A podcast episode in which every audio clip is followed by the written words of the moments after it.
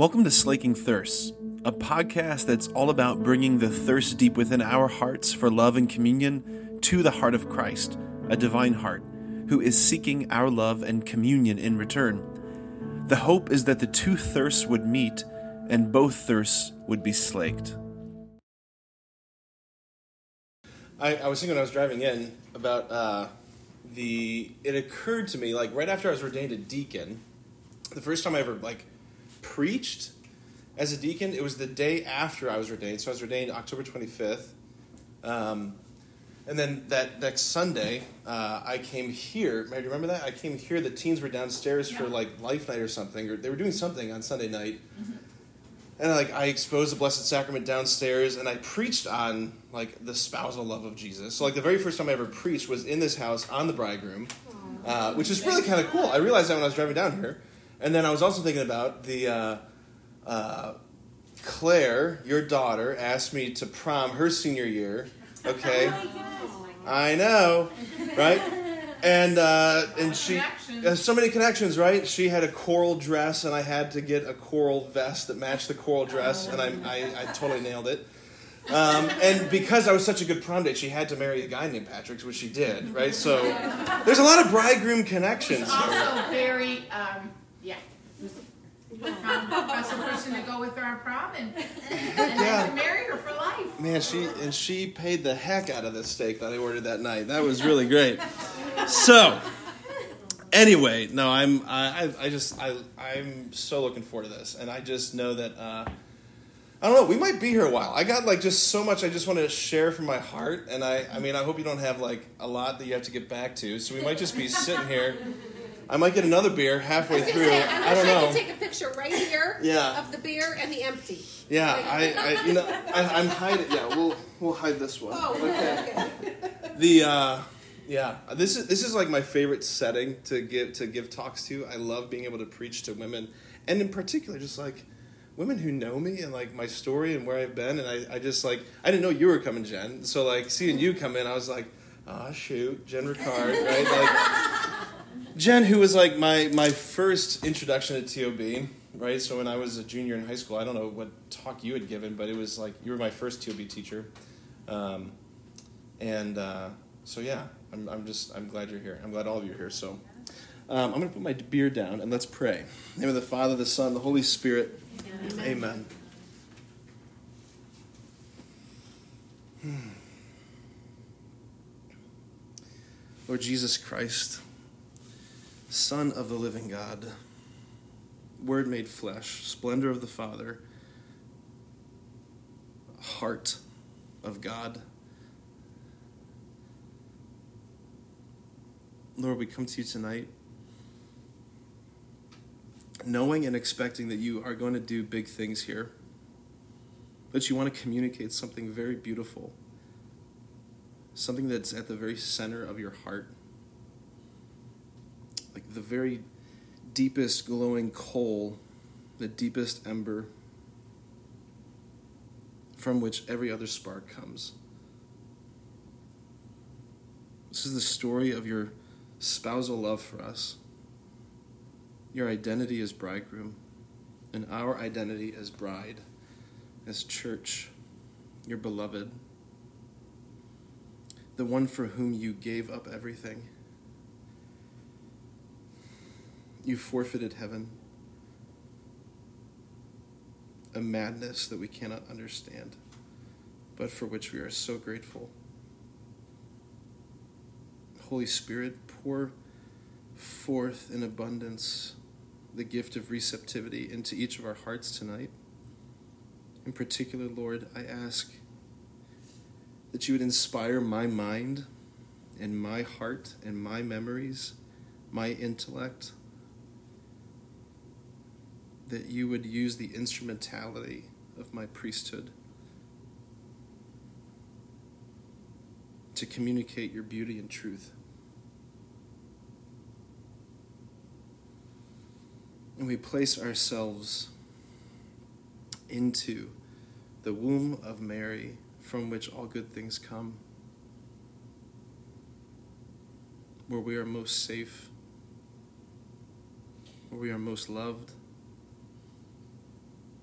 as we pray together, Hail Mary, full of grace, the Lord is with thee. Blessed art thou among women, and blessed is the fruit of thy womb, Jesus. Holy Mary, Mother of God, pray for us sinners, now and at the hour of our death. Amen. St. John Paul the Great, Pray for us. Our Lady of Guadalupe, Pray for us. good St. Joseph, Pray for us. in the name of the Father, the Son, the Holy Spirit. Amen. Amen. So, um, I think it's only fair to warn you that we're we're gonna go deep tonight, like deep, deep, deep tonight. I was thinking about um, like what I had, what I have prepared, and I was thinking how like this is. I've never given a talk like this uh, because so often, like whether it's homilies or talks, it's it's one. I, I've got a time limit. Number one, even though I really push it. Those you listen to my homilies, you know I push that time limit. Number two, it's usually some topic that's like tangentially related to theology of the body or something like that. Um, but quite honestly, there's very few Christians, there's very few Catholics who are in a position to to actually receive the gold, if I could put it that way. Um, my classmate, Father James Colway, any of you who've been to St. Barnabas, you know him. He's the parochial vicar there. Um, but he, uh, when we were in the seminary, in all of our classes, and often there was a lot of classes that the reading left a lot to be desired. Um, and James would get frustrated. We'd all get frustrated. We'd be reading theologians and saints, or theologians and um, different writers uh, that it was just like, what are why are we why are we wasting time reading this guy?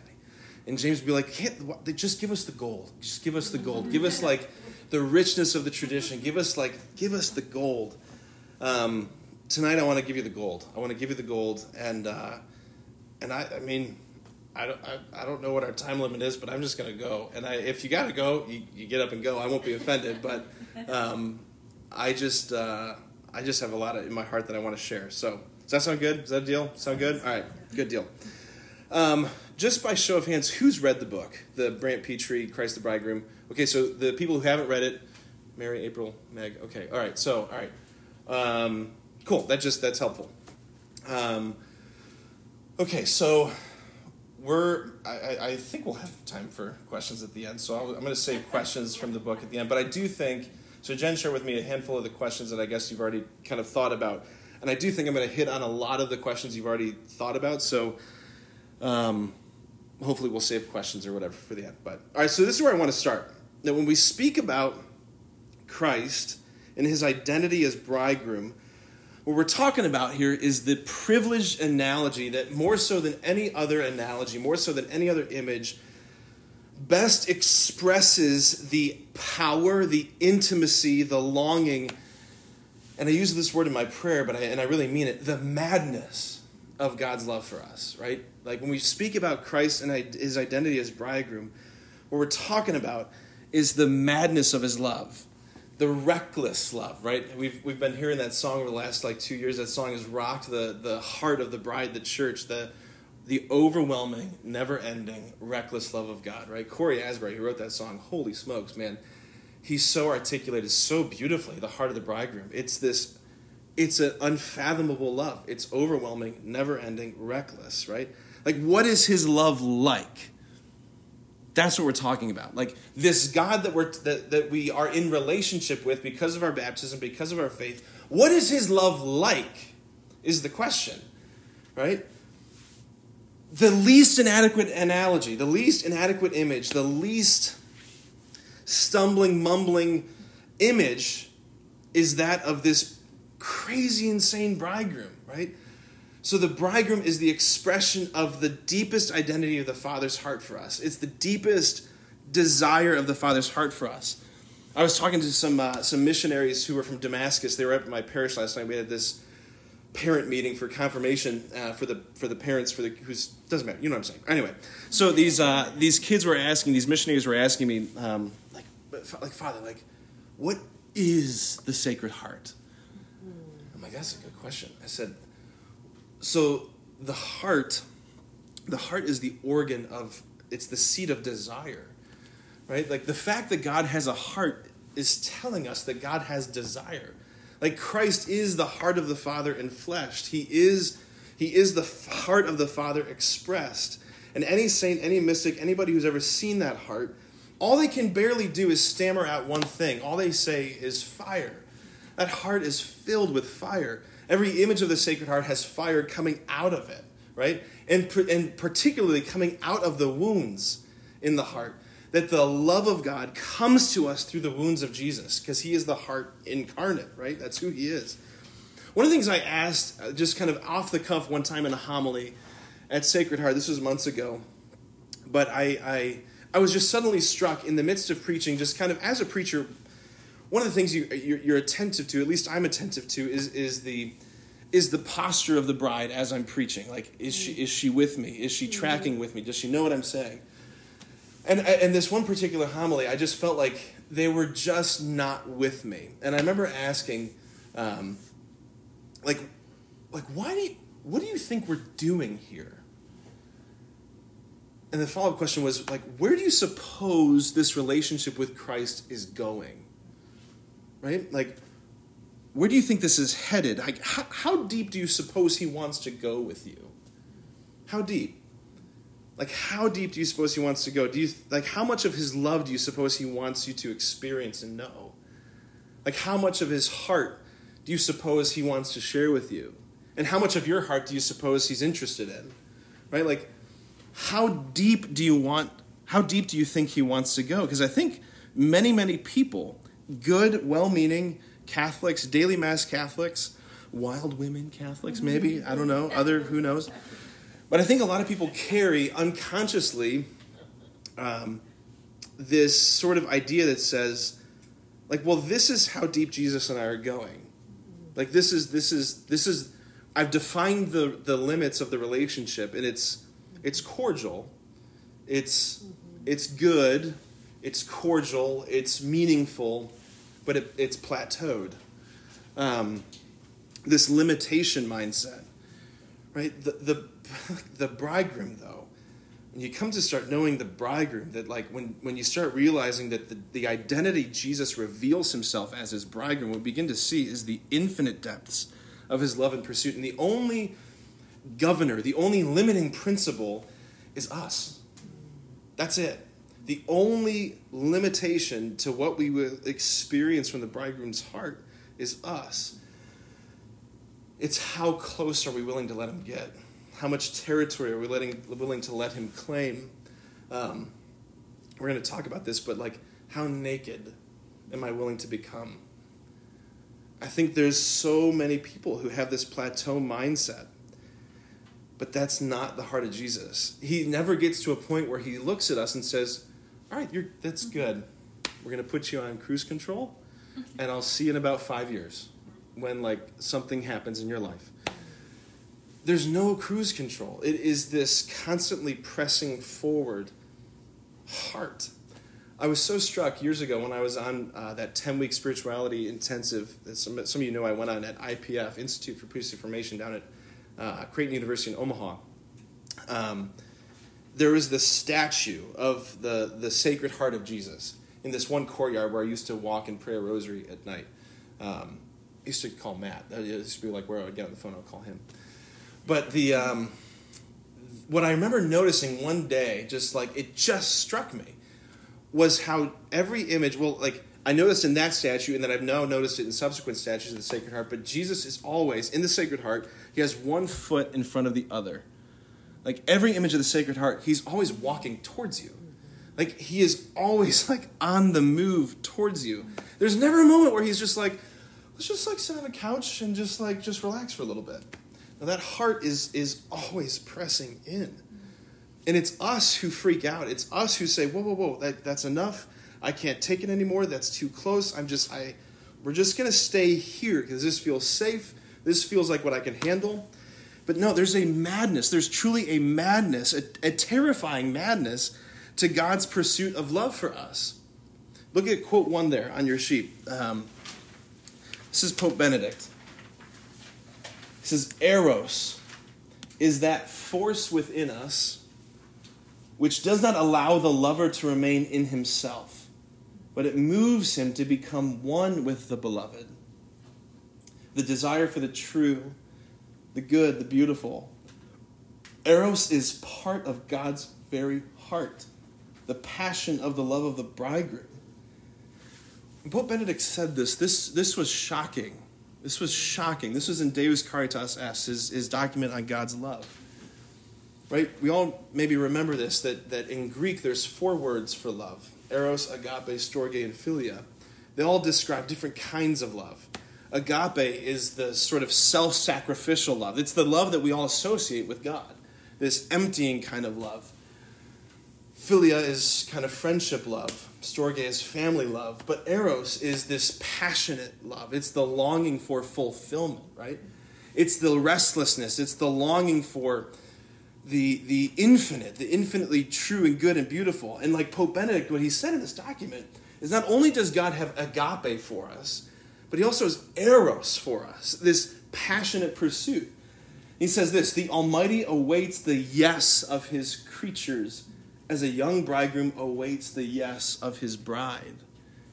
And he continues, he says, On the cross, Eros is made manifest for us. Is there more mad Eros than that which led the Son of God to become to make himself one with us, even to the point of suffering as his own the consequences of our of our offenses? Like on the cross, in the bridegroom, what you see is the madness of God's love, the sheer madness. Like, we're so used to seeing crucifixes, we're so used to seeing the image of God pinned up on a Roman instrument of torture that we don't see it anymore. But that right there is sheer madness that God would choose to go there, right? Where do you get a nail big enough to put God on a cross. You don't. They don't sell those at Home Depot, right? Or Lowe's. The only reason he was there is because he wanted to be there for the sake of the bride. That's how he got there, and it's sheer madness.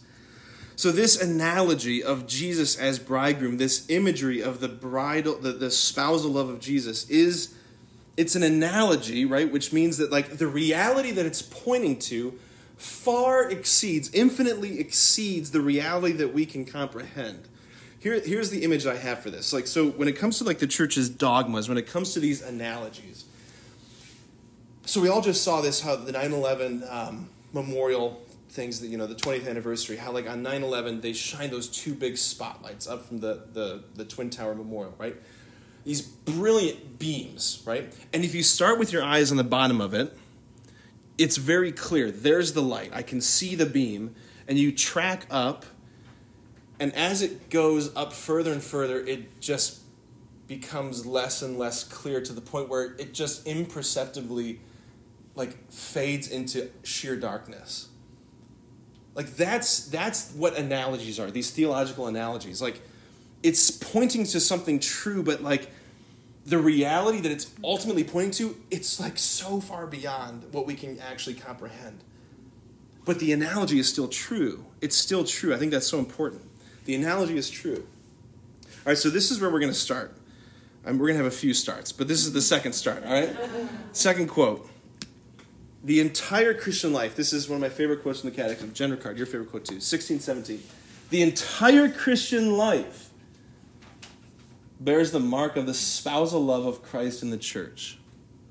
If I could beg you to just contemplate one quote, just soak in that.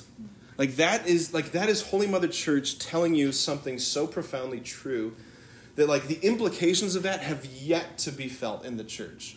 There is so much we do in the church, so many ministries we do in the church, so much theology, teaching, preaching that has yet to be touched by this. But this, this is this is like the heart of the catechism in some ways, right? The entire Christian life, leaving no part excluded, the entire Christian life is branded, is stamped, has the the genetic encoding of the spousal love, the nuptial relationship, this bridegroom bride sort of thing, like throughout the whole thing. The thing that makes sense of the whole thing is this the spousal relationship of Christ and the church, which means that the primary task, consider this, the primary task of the spiritual life of your lives as women, as committed Christians, the primary task of the spiritual life is the integration of the spousal lens into every dimension of my relationship to Christ and the church. Does that make sense, right? Like, if the entire Christian life bears the mark of the spousal love of Christ and the church, then the task of the spiritual life is integrating that lens or having that lens be the integrating lens through, through which and by which I see and experience every dimension of my life as a disciple. Like, how do I experience the corporal and spiritual works of mercy? Somehow it needs to be through the spousal lens. How do I experience when the church canonizes a new saint? How do I understand that? How do I experience Mass? How do I experience Eucharistic processions? Like, this lens is the integrating lens of discipleship. Now, look, some of, some of you ladies, like, you're all in different points in your journey when it comes to this integration process. Some of you, like, reading this book, there, there might have been moments that were like, like, whoa, like, I don't, I don't know about that, right? Like, we're at very different points, right? We're at very different points. Some of you, this might be like, I'm right where I'm right there with you, Brant. Keep going. I love what you're saying. Um, yeah, we're all at very different points, and many of you still might be uh, like struggling eh, with a level of discomfort. I want to show you an image. Um, I have this image hanging in my office, but it's uh, an image of uh, Bernini's sculpture. It's called Saint Teresa in Ecstasy. Right. So Saint Teresa of Avila, she's a doctor of the church, one of three women doctors, four women doctors. Four now. Who's the fourth? Hildegard. Is she the fourth? Yeah. Um, so Therese, Teresa, Hildegard, Catherine of Siena. That's it.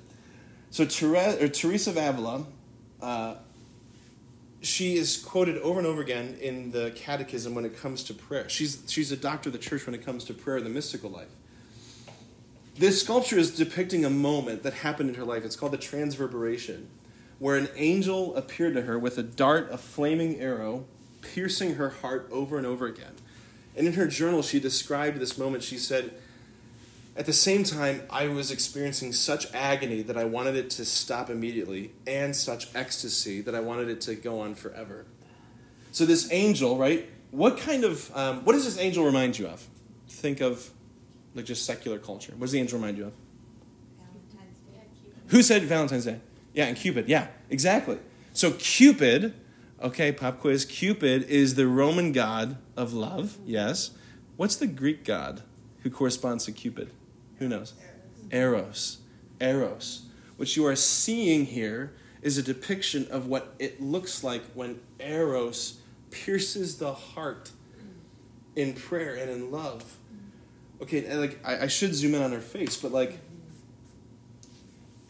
It's a little uncomfortable. okay, good. Okay, then you're seeing it. Yeah. You're seeing it. I'm kind of embarrassed looking at it. Yeah. Yeah. like if they had cigarettes in the 15th century, she probably smoked a cigarette after this, right? Right? Okay.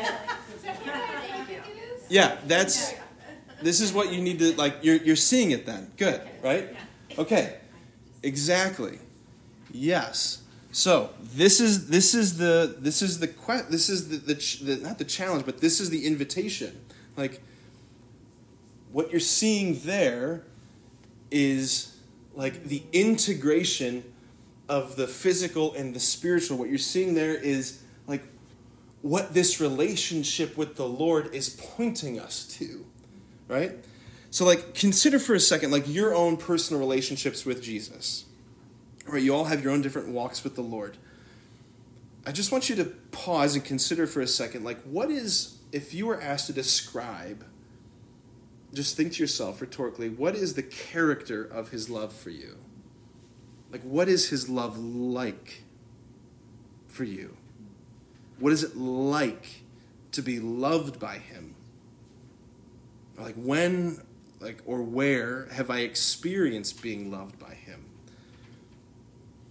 I think a lot of us, you know, maybe like the image is that of friend or that of companion or that of deep confidant or maybe the image that's primary is that of mercy, right? Or Christ as judge or Christ as encourager or Christ, you know, fill in the blank. But bridegroom lover of your soul, ravisher of hearts. one who knows me so deeply. So the invitation is is one of um, growth, like to to know that like the Lord, but the fact that you're here is evidence that the Lord is drawing you into these depths, and to not be afraid of it. To not be afraid of it. I meant to bring tonight. Um, I have a little vial of nard. And I meant to bring it because I wanted you to smell it, but I, I forgot because I was racing to go over to Jen's house to have a margarita before I came here. and I forgot the nard. So next time we do this, I'll bring the nard. Anyway, uh, so for the third start for tonight, I want to start here. You mentioned the anointing at Bethany. So this is where we're going to start this, uh, like the anointing of Bethany that happens six days prior to the Passover. This event is recorded in John and Mark and Matthew. I'm not. I'm pretty positive it's not in Luke. So, all right. So six days prior to before the Passover, Jesus comes to Bethany.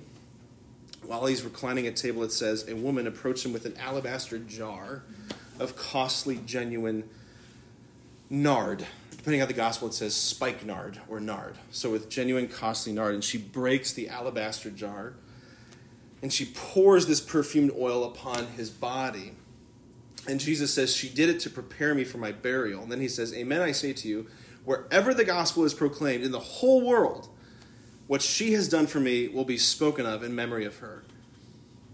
So Jesus is pointing to this event, this moment, saying, like, like for all time, wherever the gospel is proclaimed, what she has done here will be proclaimed and spoken of in her, uh, of her in memory of her she pours this nard over Jesus' body. In one of the Gospels, it's on his feet. Another Gospel says on his head. I, I like the head version. I like the image of just like Jesus just dripping mm-hmm. with this nard all over his head.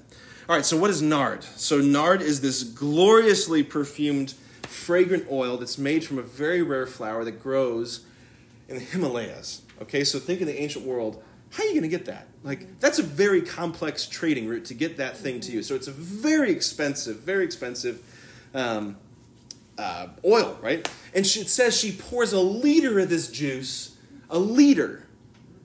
Picture a liter, a liter of this juice over Jesus' head. Okay. I wish I had brought the dank stuff because it is so pungent. It is so pungent, okay? Very fragrant. It's very beautiful, but it's just like, whew, you gotta, you can't like, you know, gotta keep it out here. Think about this, like colognes, perfumes, they're sold by the liter, yeah? No? They're sold by the what? The ounce. They're sold by the ounce. Okay? So I, I don't wear cologne, you know, because I'm a celibate. But I looked up a, a cologne online today, Clive Christian Original, collection number one. Okay. It's a 50 milliliter bottle, sells for a $1,000. Okay? A 50 milliliter bottle sells for a $1,000. I don't know if that's a deal or not, but that sounds insane to me. All right. So Jesus, this woman didn't pour like 50 mil, she poured a liter on his head, right? And he says, in doing this, she did it prepare me for my burial. And wherever the gospel is proclaimed, what she's done for me will be spoken of memory of her. Like, in other words, like this has to be very important. This has got to be highlighting something so important.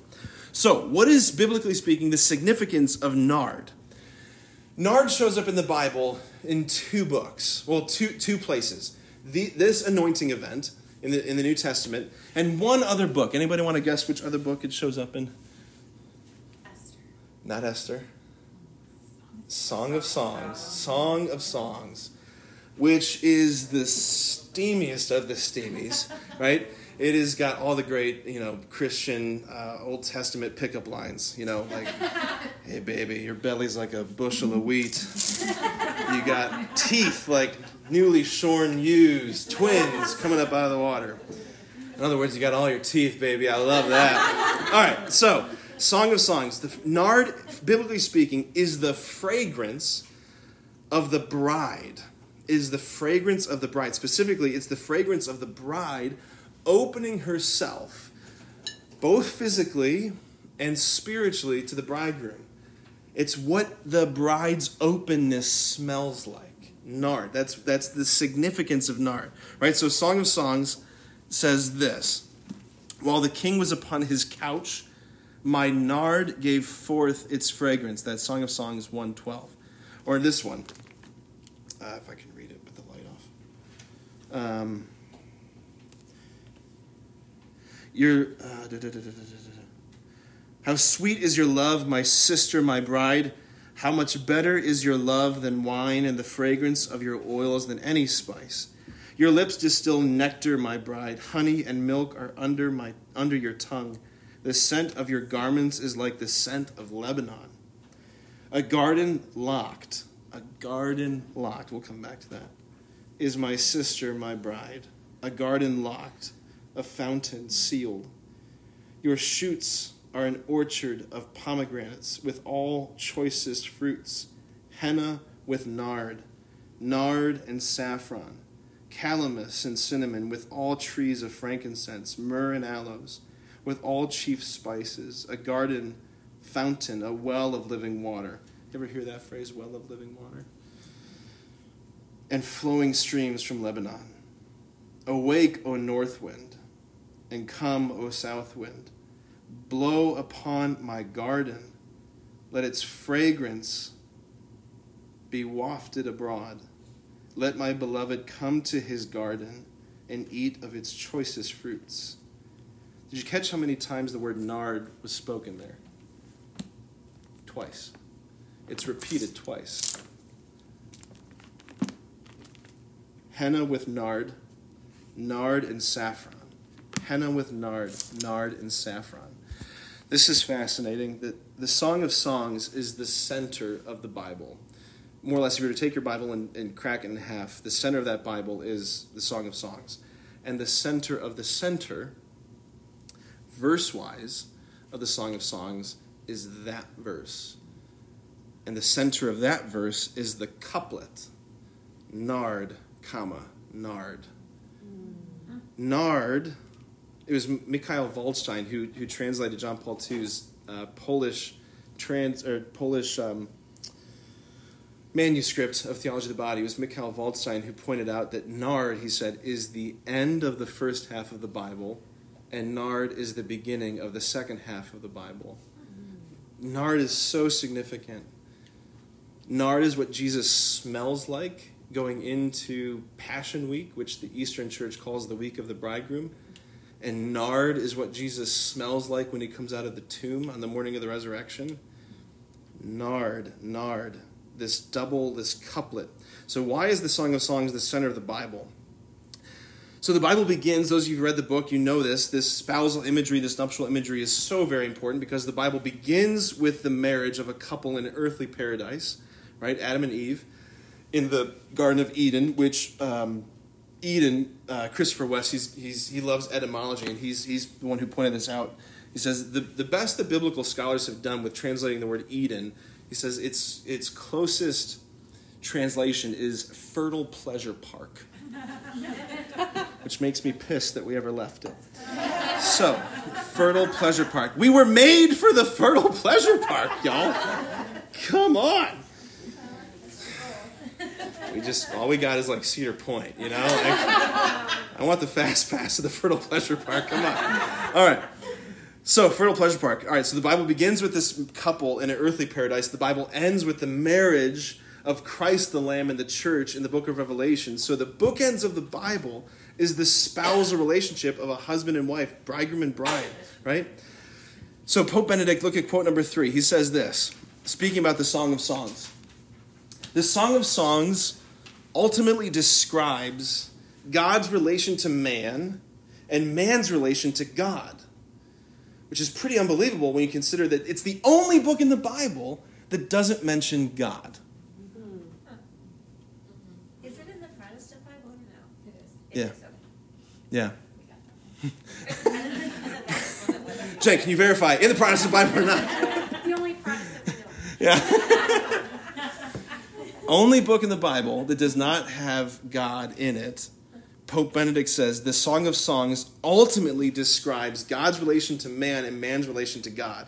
Thus, the Song of Songs became an expression of the essence of biblical faith that man can indeed enter into union with God, his primordial aspiration. I am just wrecked by this quote. Like, this just is so powerful to me. Like, Pope Benedict, so many people had such a just awful image of this man, this, this He was called, his nickname was the German Shepherd when he was the prefect for the Congregation for the Doctrine of Faith. Every picture you saw of him, I mean, like he is kind of smiling here, but it's still kind of a scary face. Let's just be honest, right? Like he's a very sweet looking old man, but there's still something like, oh, I don't know, right? Does he like, is he, I, I don't know. But here he is, Pope Benedict, the German Shepherd, saying that the Song of Songs, this steamy, nardy, nardy love poetry, this is the book more than any other that expresses the essence of biblical faith. Right? Unbelievable, right? This book where people get so uncomfortable when it's read, or read, like let alone read out loud in church. My God, right? Like I can't believe that that's allowed to be read in church. Like, holy smoke, right? This book, not the parables of Jesus, not the Psalms, not Psalm 23, the Lord is my shepherd, you know, not like not even the Gospels. The Song of Songs expresses the essence of biblical faith. Like, listen, like we when we talk about integration, we have to reckon with that. That's something we have to integrate. That's something we have to reckon with.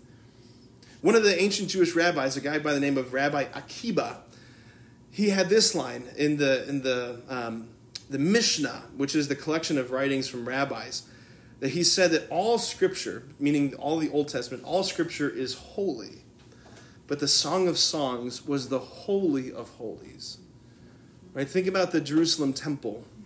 We're going to talk about this more, but the temple, in the center of the temple, was the holy of holies, the center point, like where the heat was like the most intense when it came to holiness. That's where God was dwelling. It's the holy of holies. Like the essence of biblical faith, the distillation of biblical faith is this nuptial union with God Himself. Nuptial union. Think of the image of Teresa, right? Nuptial union with God Himself. All of this is summarized in Paul's letter to the Ephesians, which just came up not too long ago, a few weeks ago, uh, in the lectionary.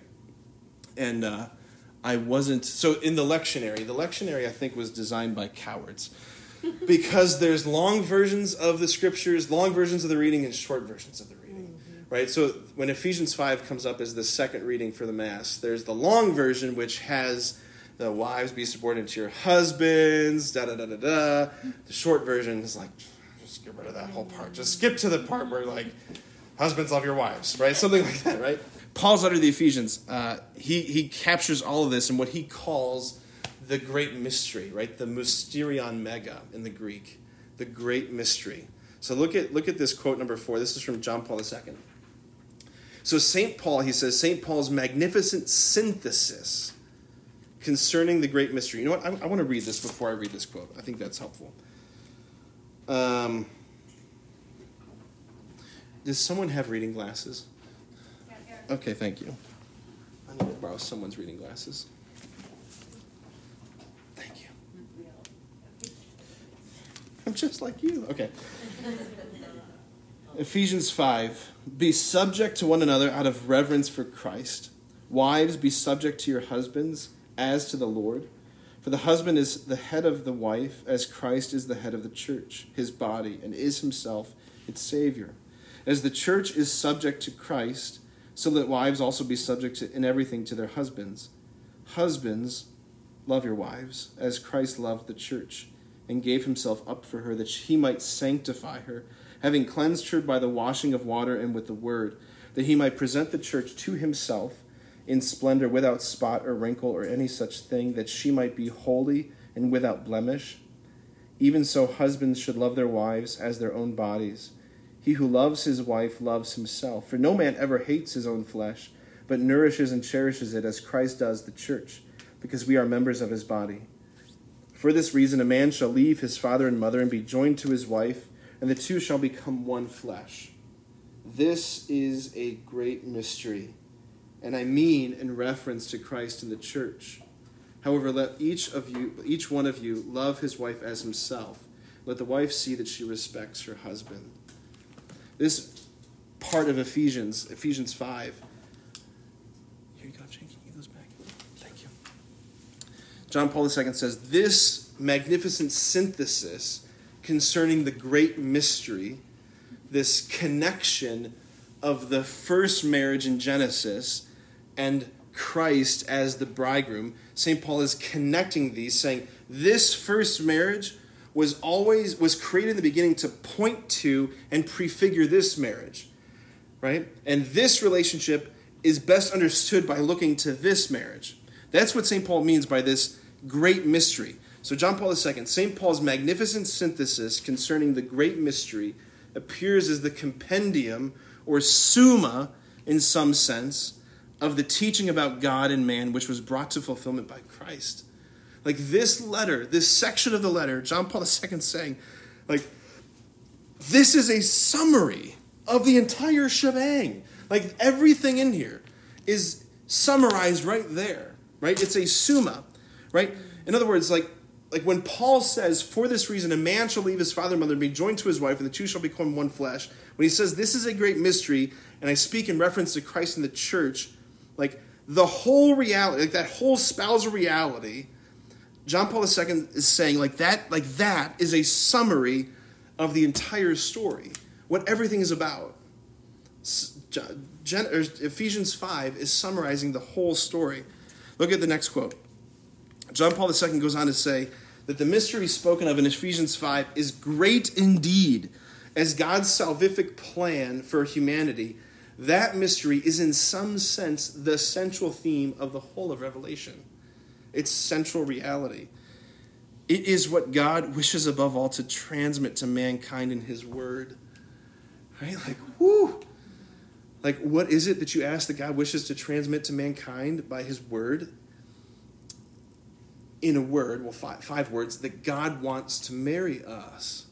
God wants a relationship with each of us that can be described in the least inadequate way by pointing to the analogy of earthly marriage. It's as if God, like in searching the lexicon of creation, in searching all of the imagery, and searching all of the analogies, the one that that expressed the reality the clearest, or that didn't distort it the most, it's like it's like that of a husband and wife in the depth of their intimacy, in the depth and the beauty of their love, and their life givingness, the two in one flesh, all of it. He's like, that's what I want for you and me. Like the entire Bible is telling this love story, right? Between God and humanity, that the deepest desire in God's heart is not just merely to live in personal relationship or friendship with us, right? One of my good buddies is this wonderful Protestant, and, and I remember when we were, you know, when I was still in the beginning of seminary, he would constantly challenge me about Catholics not having a personal relationship with Jesus. Mm-hmm. And by and large, he was right. Like, we don't. That's not usually a thing that we're known for, right? We go to Mass, right? We go to Mass. Personal relationship? I don't, I don't know what that means, right? How do, you, how do you have a personal relationship, right? I, I've, I've come to see over the years, it's like, whoa, man, like, do you think that's all he wants with you? Like, that's stopping so far short of what he wants for you. It's so much deeper. I want to be implicated in everything that is yours. I want to impregnate your life with the beauty and glory and fire of my love. I want you to know my mercy in every atom of your body and being. I want to share life with you. I want to impregnate with your heart with the, the, the divine seed of my spirit. I want to fill you with life. We were talking about this when we were outside for dinner, right? First comes love, then comes marriage, then comes baby, baby in the baby carriage, right? Like the relationship is it like it goes to deeper and deeper levels of love and intimacy that give forth life, right? That the Lord not only loves us, not only does he want to like like marry us to spend eternity with us, but he wants to fill us with divine life. It's in the Bible, right? First Peter. God intends to divinize us. Right? He intends to unite our nature with his nature. That's the craziest crap. Like, like what the what? Like, I don't know what that means. Like, to be totally honest with you, I have no freaking idea what that means. But holy crap, is that crazy?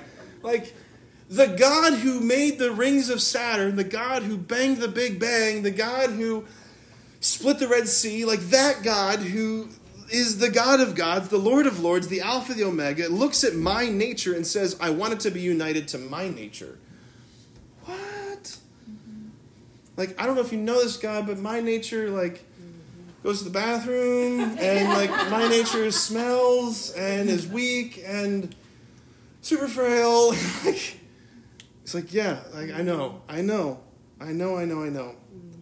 So, like this right here, this is, if we don't know this, then we're, we, we're missing everything. When we talk about, like when James Callaway says, give us the gold, this is the gold, right? This is, this is the distillation of the story. This is the stuff that I like. I like. I don't know how many minutes we're into it now, but like, I, I never get to preach on this like this, you know, because it's like this. Yeah, there's just so much. Like I wanted to start with this because it's like this is the the cliffs like Ephesians five is like the Cliffs Note version of the Bible, right? Like when I was in high school, I, I did I, I did a lot of Cliffs Note action. Okay, I'm not, I'm not gonna lie, I'll admit it. I, I checked out Cliffs Notes honors honors English eleven. Um, Mrs. Whitaker, if you're listening, I'm very sorry about that. So, um, yeah, it's the distillation of the story. The other image I had, like when we were um, when we were in Rome and Assisi a few years ago with that TOB pilgrimage, we went to a winery. Um, went to a winery in Tuscany, you know, and uh, a private tour of this centuries-old winery, and then a private wine tasting. It was marvelous. But part of the wine tasting was remember the balsamic that we got to taste at the end of it. I didn't know how like balsamic was doing, but it's like super super distilled, right? Like like this right here, what I just shared, like that's the balsamic, if you will, of the scriptures. That's the super distilled. That's the nectar, right? That's the heart of Christianity. It's the sum of the entire story. What's the point of that? There is no other. There is no other authentic Christianity what I just told you is Christianity. And I'm really sorry if no one's really told it to you before. And, and you know, before Brant Pitre or before this. Like we suck as a church telling the goods. Right? We suck at like communicating this. And so the world comes up with their own version of what we think about all these things. Mm-hmm. It's like, holy smokes, no, like if you knew what we actually taught, you'd be banging down the doors of our church to get in. Like, this is the heart of it.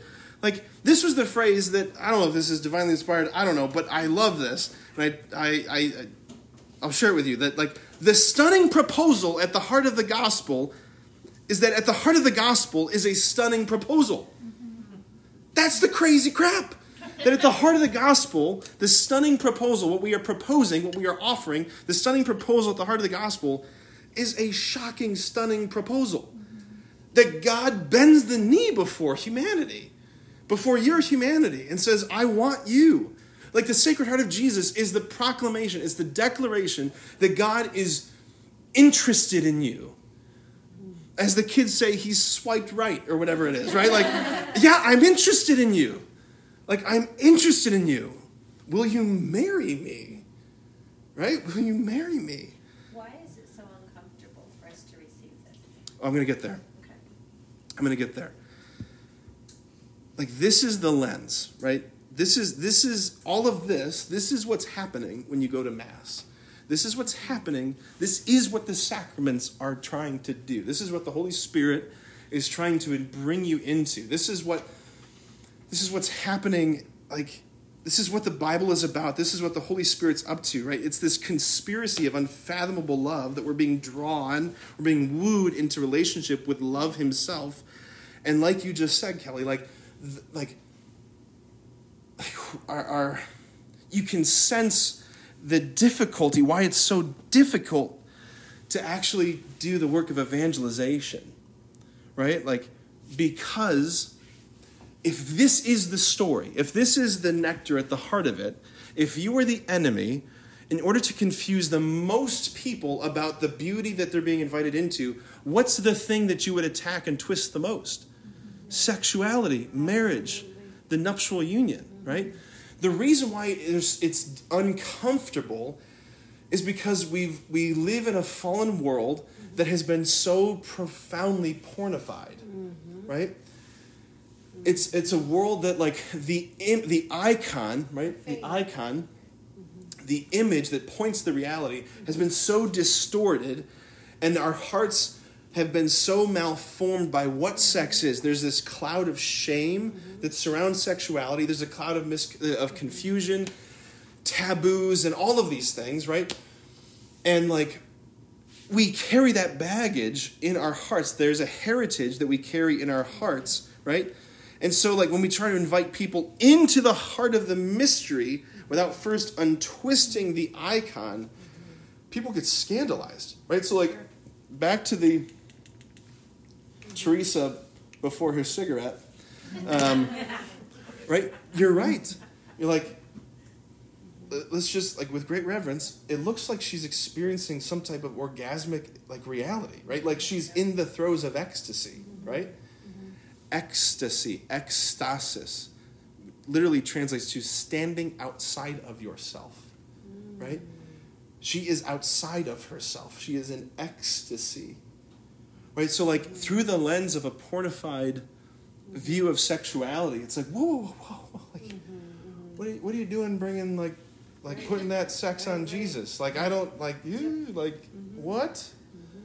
So what's so much easier is just to remove like like just to divorce these realities and say like that holiness is distinct from sexuality. Holiness is distinct from sensuality. Holiness is distinct from and actually found apart from the body and intimacy and everything that has to do with love and, and all of that stuff. In fact, you, you might get a kick out of this in particular because what I what I do in every one of my my, my marriage prep uh, sessions now, ever since marrying Mary Beth and Michael, there's a there's the, there was a there was a picture that was captured at their wedding when they're when at the very end when they're kissing each other, right? So like they're like beautiful, wonderful, passionate kiss, and in the background is Christ on the cross, mm-hmm. and it's just like it's just a very powerful image. And what I'll tell couples when we start marriage prep is that one of the one of the ways that I understand my role in this journey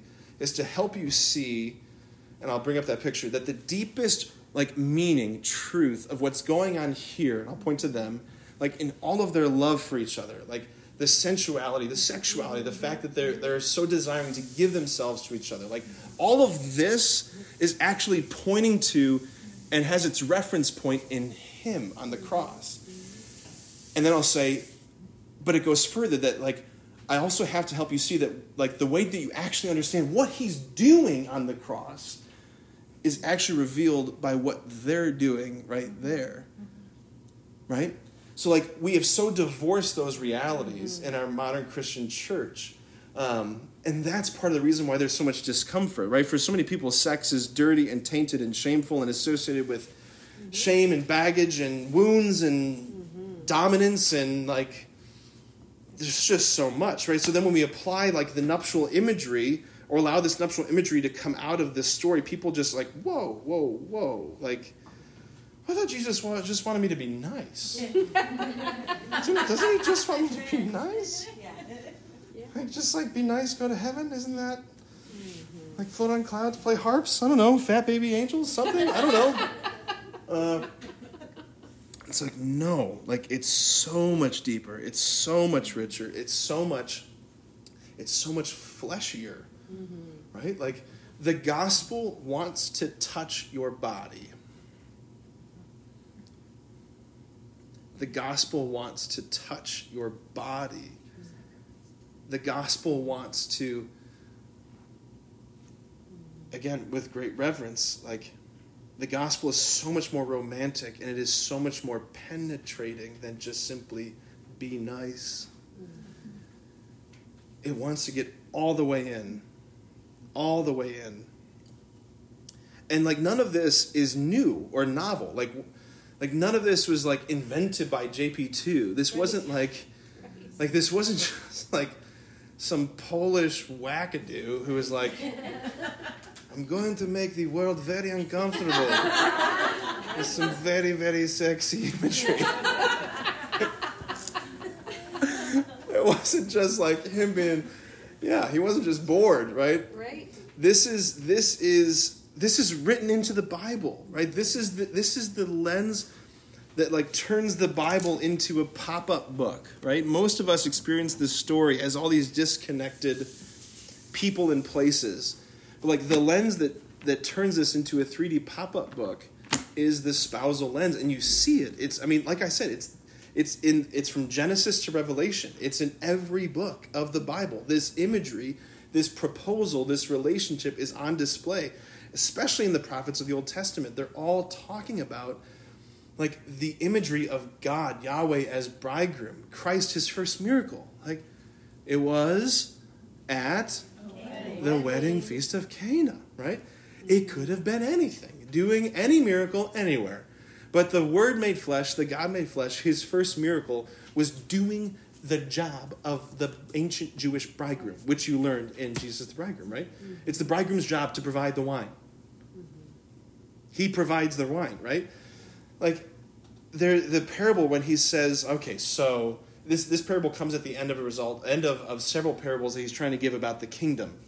And I the way I read this one, it's where Jesus says the king, a king threw a wedding feast for his son. And he invited everyone to it. I just imi- I just picture Jesus being like, okay, friggin' how can I make this more clear for you? A king threw a wedding feast for his son, and he invited everyone to it. Are you with me? Right? Like, like these pair, like they just get progressively more like, you dumb mortals. Like, how can I make this more clear for you? Right? It's everywhere. It's everywhere, right? And not only is it everywhere in the Bible, it's also like it's how the first Christians saw and understood the story, right? You see this in the art and iconography, and we're going to get into this, but like actually all of this predates Christianity. This is how the Jews understood who God was. This is how the Jews understood their story. I want to go into this a little bit. Are we still good? Can I, we just like keep going? Okay. I'm doing good on my beer, but everyone, you can get a drink. We're, you know, Song of Songs. Here we go. All right. Can I ask a quick question? Yes. Do the Jews see him as the bridegroom? As as as who? As Jesus as the bridegroom. um, Jews that have converted do. So typical Jews do not. Mm-mm. Yeah. Do typical Jews have any thoughts on Jesus? I mean, he's not in their. I think it, it, I mean it depends on the Jew and it depends on like the the observance of Judaism that they they I mean, practice they ob- have observe. Jesus existed. I mean, Yeah, Jesus existed. they they would say that he's a a false claimant to messiahship. That like the fact that he was crucified, um, the fact that his life ended that way, like that's not how Messiah was supposed to. but they don't. succeed. They don't acknowledge that he rose. No. Yeah, that's a pretty quick route to, res- to, to Christianity, becoming a Christian. There's a great book uh, that Pope Benedict actually cites in his book, Jesus of Nazareth, that three part series. There's a book called A Rabbi Talks with Jesus by Rabbi Jacob Neusner, who is a famous rabbi in New York City. But this rabbi, he, he goes through, he's saying, like, okay, if I was a Jew in the crowd listening to Jesus talk, if I was listening to him as a first century Jew, knowing what I know, expecting what I'm expecting, would I follow him? Right? And Rabbi Neusner says no. Because because of the authority he claimed over Torah, because of the authority he claimed over temple, right? He's saying like you like to claim that authority you have to be God. It's like, well, what if he was, right? Like Benedict's point in the in the book is that what he's missing is the corroborating evidence of the resurrection. The resurrection like corroborates and verifies all of the things that he said, right? So when you take out the resurrection, no, you you wouldn't follow him, right? So let's talk about the temple real quick here, because uh, I don't know if this comes up in in Pitre's book, but that the temple in Jerusalem was designed with specific instructions from the Lord to model after the model. I know it might not seem it right at beginning here, but uh, after woman's body. You're like that doesn't look like our body, right? Okay, but in speci- specifically, um, well, let me just keep pressing into this so we can keep going. All right, so all right, so um, yeah, the temple was designed after a woman's body, in specific her like her her genitalia is we'll get, we'll get to this but also when you read the song of songs when the author is describing when the author of song of songs is describing the bride you don't know if he's describing a building a land or a woman right? Like all of the imagery just kind of like kind of blends together. And if you could ask the author are you describing a building a woman or a land? he would say yes. Yes. There's a profound parallel between the temple, the Holy of Holies, and woman's womb, right? So the temple had an outer court, had an inner court, and had the inner inner court, right? The holy of holies. And that holy of holies was veiled by a curtain, and only the high priest could enter the holy of holies past the curtain. So the high priest in the Jewish iconography, the Jewish imagery, the high priest was the representative of Yahweh. He was the representative of God. He was therefore the like he was the bridegroom, right? So the the high priest and the bridegroom they're mystically one and the same. So only he, the bridegroom, could enter the holy of holies where sacrifice was offered. And what is offered in the holy of holies? Grain offerings, seed offerings. Right? That's what grain is. It's seed. It's plant endosperm. That's what grain is. That's what wheat is. So, why does the bridegroom offer grain and seed? Because that's the role of the bridegroom. That's what masculinity does to give the seed that leads to new life. All right, so inside the Holy of Holies, the, the innermost court of the temple, right? This like the Holy of Holies, which is the meeting place between heaven and earth. Um, you hear this like this language in the Song of Songs. You hear this language in in the Psalms. The like, um, how lovely is your dwelling place? How lovely is your dwelling place, Lord mighty God? Right, describing the temple, describing the Holy of Holies. Now, here's the question where um, or what, I guess who, who, that gives away, who is the dwelling place of the Lord in the New Testament? Mary. Mary. Mary, the woman, woman's body, in particular, woman's womb, is the, like everything you read in the Old Testament that's talking about the temple, that's talking about the land, that's talk like the fertility of the land. Like all of that is pointing to Mary. It's pointing to her womb, right? All of it was preparatory, like the dwelling place of God. Where does God come to dwell? He comes to dwell not in stone and glass, he comes to dwell in the flesh of the virgin, right? He comes to dwell in her womb. And then all throughout the Holy of Holies, there was this decorative symbol this shape here called a mandorla. So a mandorla is this it's an ancient iconographic symbol. It's the it's the interpenetration of two circles, right? The overlap of two circles, representing the coming together of heaven and earth, the heavenly realm, the earthly realm coming together. This almond shape is also a very feminine symbol of femininity and feminine openness and birth and new life. I have a friend who uh, she's a, a, nurse at um, um, on the OB floor in one of the hospitals in Columbus, and I asked her one time. I said, "Like, does this remind you of anything? Femininity, openness?" She's like, "Oh yeah, I see that every day in the delivery room, every day, right?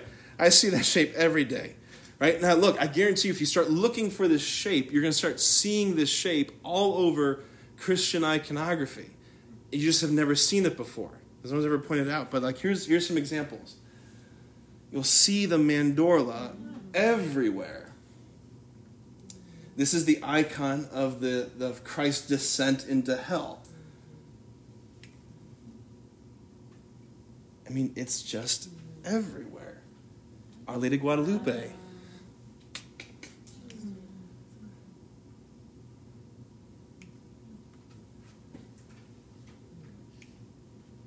Like now that you're seeing it, you're like, yeah, I think I've seen that before, right? This is an icon called the, the Theotokos. It's Mary pregnant with the infant Christ.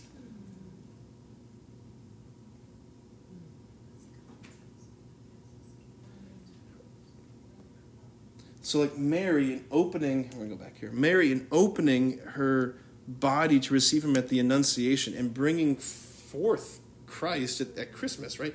Woman, woman's body, her womb has become the holy of holies right? It's the she is the dwelling place of the most high god. She is the the inner court where god has come to dwell. It's just like it's where heaven and earth embrace.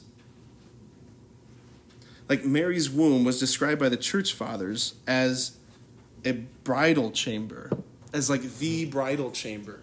It's the place the meeting place the trysting place between heaven and earth it's like the place where the union of heaven and earth happens.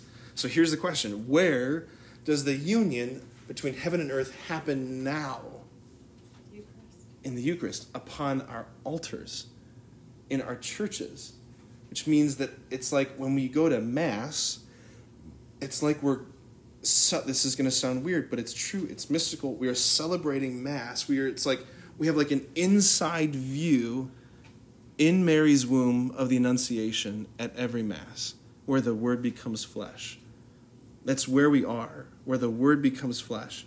Like, is it any wonder that when you look at the way that our churches are built, are, are especially ancient, or not ancient, but like Gothic cathedrals, that, like the cathedrals in Rome, like St. Peter's Basilica, like St. Peter's Basilica in Rome, surrounding the high altar, um, there's flowers, okay, representing the bride openness, and bees, the great pollinators who bring the seed to the openness, right, birds and bees.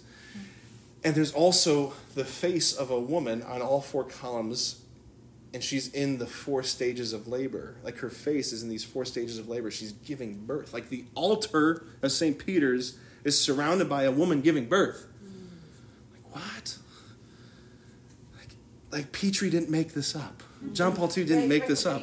right. Right? Like, again, all right, let's just pause for a second. If this imagery makes us uncomfortable, let's ask for the grace. Just like, Holy Spirit, come, please, come untwist any of the images that, that are, are getting blocked in our minds right now. Just Holy Spirit, we ask you to just help us see, help us to receive. Help us to receive, Lord. Give us eyes to see. Give us eyes to see.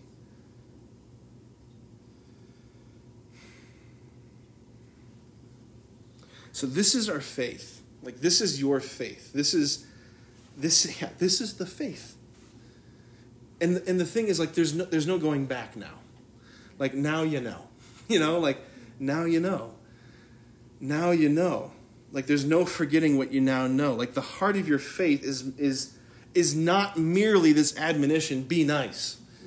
Like that's not the heart of the gospel. That's not the proposal. That's not what jesus came and died to tell you. Just just be nice. Get along. Raise good kids. Like that's not the heart of the gospel. Like the stunning heart of the gospel. This is one of my favorite statues, again by Bernini. It's called Cupid and Psyche. It's depicting that uh, great ancient Greek story. But again, it's the image of heavenly eros and earthly humanity.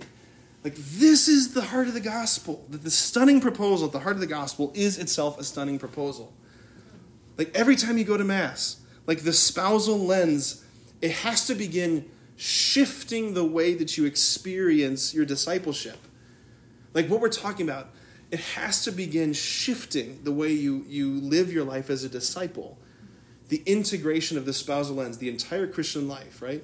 This this cannot be, please God, let this not be just merely like, boy, that was an interesting book. What's the next book? You know? This has to be there has to be a shift. So like that's what I, I that's what I want to talk about. This is we're going into part two. Part two of the talk. You ready for this? Yeah? Do we need more sangria or wine? I don't know. All right. All right. This is what this is the, the next part that I want to talk about is like how I how how the Lord wants to like shift this. That like in particular, how does knowing this affect the way that you approach prayer, first of all, and the sacraments, namely uh, confession and Eucharist? Because you're not being rebaptized, you're not being reconfirmed. Um, you're very likely not going to receive anointing of the sick anytime soon. You're already married. You're not getting ordained. You're going to go to confession and receive Eucharist a lot, right? So how is this lens going to change those realities? How is that going to change those realities? That's that's the next. That's the last thing I want to land on here. Sound good? Make sense? Yes. All right. So when we talk about prayer, uh, like when you were growing up, or like even right now, like what what how was prayer explained to you, or how did you explain prayer to your kids? Conversation with God. Okay, good. Conversation with God. Did it start that way when they were little, little? Yeah, I think that's how we always. I don't think we were taught that. Okay. So we tried to teach it. Great. Kelly, you were shaking your head. I think it always starts with uh, Mass, but also formal prayers. Yeah. The kids like the bedtime prayers. Right. just Regular routine, routine prayers. Right. Now I lay me down to sleep. Yeah. Yeah. A lot of petitioning. Yeah. Petitioning. Yeah. Yeah, yeah, yeah. Anything else? I just I think all that's very common. I think that's right. I think that's where like um, I think that is where most Catholic parents start, Christian parents start when it comes to prayers.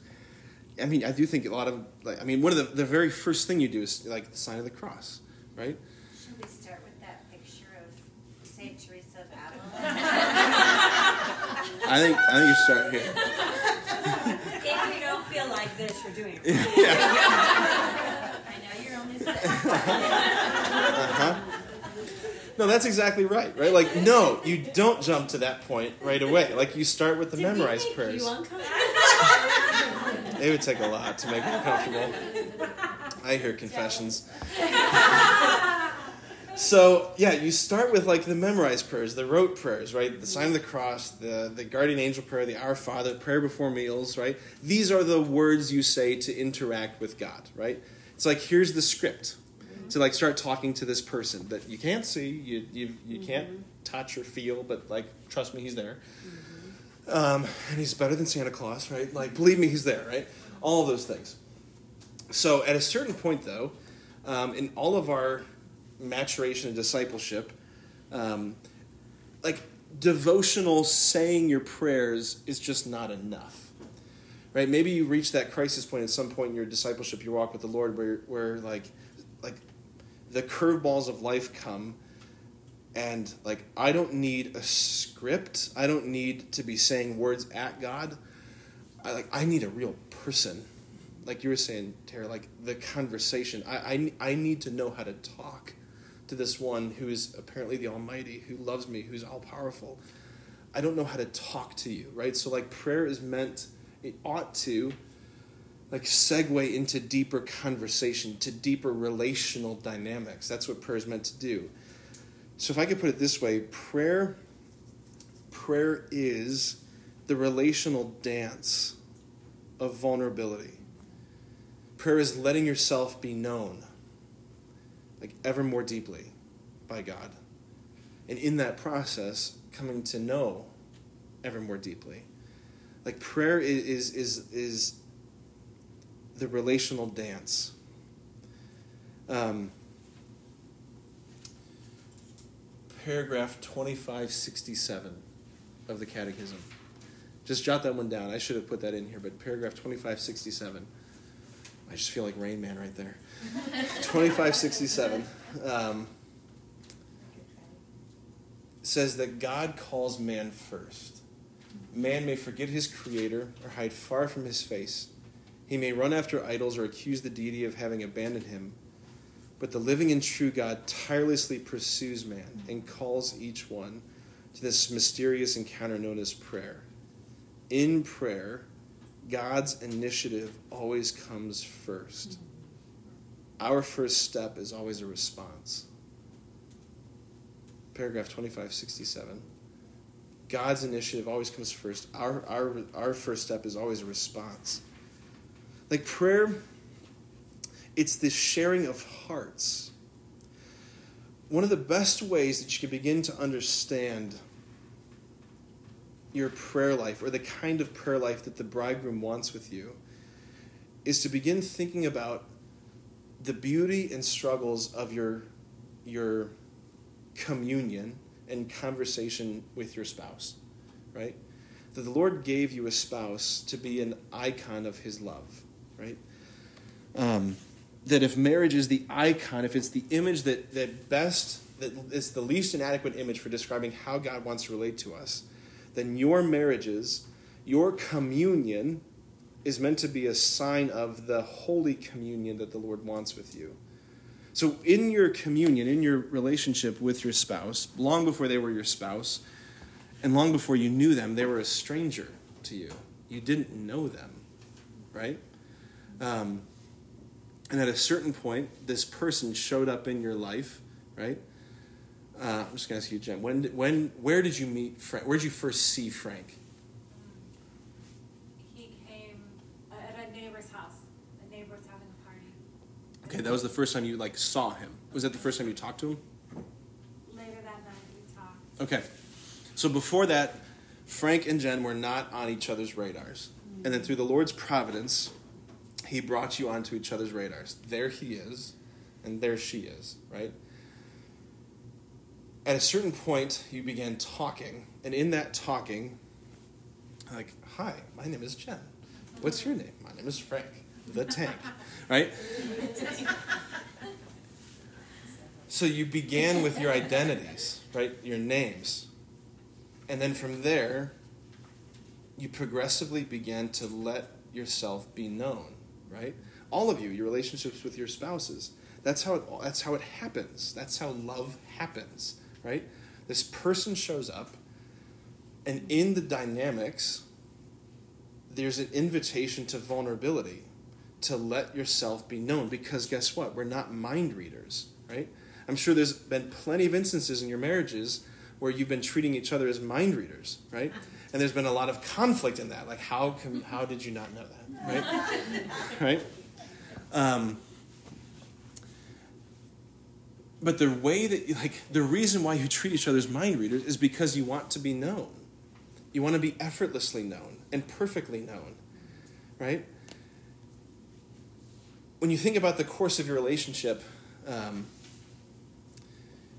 the intimacy grew in the measure that you were willing to be vulnerable and letting yourself be known to this other person by sharing things with them by letting them know your past to know your dreams to know your hopes desires what you want out of family and life all of those things. You start sharing stories all of that. And in that sharing in that letting yourself be known you're letting this person in farther and farther right farther and farther and then you get to a certain point where you realize I've never let anybody in this far. And I want to let him in all the way. I want to go on the journey of, of seeking to let this other person know everything there is to know about me. And the same thing for him. And that's why you became spouses. Right? That's why you got married. That's why you have a spousal relationship right that's if if you can begin to see that horizontal dynamic and flip it to the vertical that's prayer that's what god desires out of prayer prayer is the relational dance of vulnerability of letting your heart become known to god like the sharing of hearts but here's the thing right if prayer is all, if prayer is spousal sharing when you think about your relationship with your spouse, sometimes your sharing is very, very deep. Right? Like kids have gone to bed and it's just you two face to face really hashing things out. Maybe it's deep wounds, deep pain, deep hurts. Maybe there's forgiveness that has to be given, or suddenly, like, I have to let you in on this. Like, there's very deep, deep sharing. But there's also, like, a lot of very shallow sharing. Like, you're not constantly living at, like, 30,000 feet beneath sea level, right? Especially as kids come along. Like, I, you don't need me to tell you this. Like, that's not very often that you're living 30,000 feet beneath sea level, right? There's a lot of, like, just barely connecting, right? If that's the if that's how spousal sharing actually is, we should also expect that that's also how prayer is, right? Like I, I, don't know when I, I came to this realization, but I, I, I realized one day that I was I had been carrying in my heart this expectation that every time I go to prayer, every time I go to pray, if it's not this mystical, levitating, life changing transverberation of Teresa of, of Avila and ecstasy, I must be doing it wrong. And like, not every time you're sharing with your spouse are you sharing like that. Far more often, it's just the casual, beautiful sharing of your life, sharing of your heart, right? It's okay that it's surfacey. It's really okay. All he's simply asking is, I want to know you. I want to know you. What's that? What do you want for dinner? Yeah. That's like the Lord would love to have that conversation. He would. Like that like and then every once in a while he'll just take he'll take you to a depth where you're like, "Whoa." But like the expectation of sometimes it's very deep and sometimes it's very shallow. And that's okay. It is a commitment, it's a commitment to letting yourself be known by the Lord. Right? The, there's that there's that horrifying moment in the gospel where Jesus is talking about there will be those who come knocking on the door and saying, Lord, Lord, do we not drive out demons in your name? Do we not prophesy in your name? Do we not share the gospel in your name? And he will say, Depart from me, you evildoers, for I never knew you. Like that's terrifying to me. Like the prospect that you could you could work for the Lord all your life, and by the end of it he says, But I never knew you. Because you never let me know you. You never took the time and let me in. And all he's asking is, let me in. Right? The bridegroom comes in the Song of Songs, knocking on the door of the bride, saying, Open to me, my sister, my bride. Open to me. Open to me. Will you let will you let me know you? Prayer is letting yourself be known. Look at the next quote. Quote six. The great mystical tradition of the church of both East and West shows how prayer can progress as a genuine dialogue of love to the point of rendering the person wholly possessed by the divine beloved, vibrating at the Spirit's touch, resting filially within the Father's heart. This is a journey totally sustained by your self effort and will and working really hard at it. How hard you work. No, no, no. This is a journey totally sustained by grace, which nonetheless demands an intense spiritual commitment and is no stranger to painful purifications known as the dark night. But it leads in various possible ways to the ineffable joy experienced by the mystics as nuptial union. Again, the only one who's limiting how deep the Lord gets into you is you. That's also terrifying. Mm-hmm. And, and yeah. So, what does this look like? I just want to teach you very quickly an acronym that changed my life A R R R. First A stands for acknowledge. Then you have relate, receive, and respond. Acknowledge, relate, receive, respond. These are the four steps, if you will, to entering into the waltz of, of prayer with the Lord. Acknowledging is you become aware of everything that's, that, that's in your heart. What's going on in there? Without judgment, without filtering, without any kind of photoshopping, you become aware of it, acknowledging it, and then you relate it. You tell the Lord all about it, again, without photoshopping it, without sugarcoating it. With great courage and confidence, you just tell the Lord all the things, right? The image I always have of this is puking over the toilet, right? You puke and a lot comes out. And you're like, okay. But then you puke again and like more stuff comes out, but not as much the first time. Then you're like, okay. Then you puke again, and still some comes out, but not again, not as much. And you keep puking and puking until you're like dry heaving, right? There's like, you get to a point where there's like, there's nothing left to give you. Like, I, there's nothing left to empty out of me, right? That's the relating. Like, you just are telling the Lord everything. He's like, I'll take it. Like, just puke on me, right? And then you enter into this posture of receiving. This is the hardest part. Just like, all right, Lord, then I'm going to trust that you want to communicate to me and you have made me the kind of creature that can that can that can hear you. Like I'm not like it's not like God is speaking like in radio waves and I just am not a radio.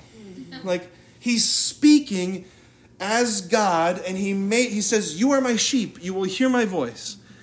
Sometimes he speaks in memories, in songs, in clips, in scripture verses. He might speak in a, in a feeling of peace, all of these things. But he is speaking.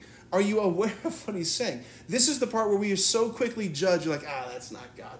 That's just my imagination, right? That's not the Lord speaking. That's just my mind.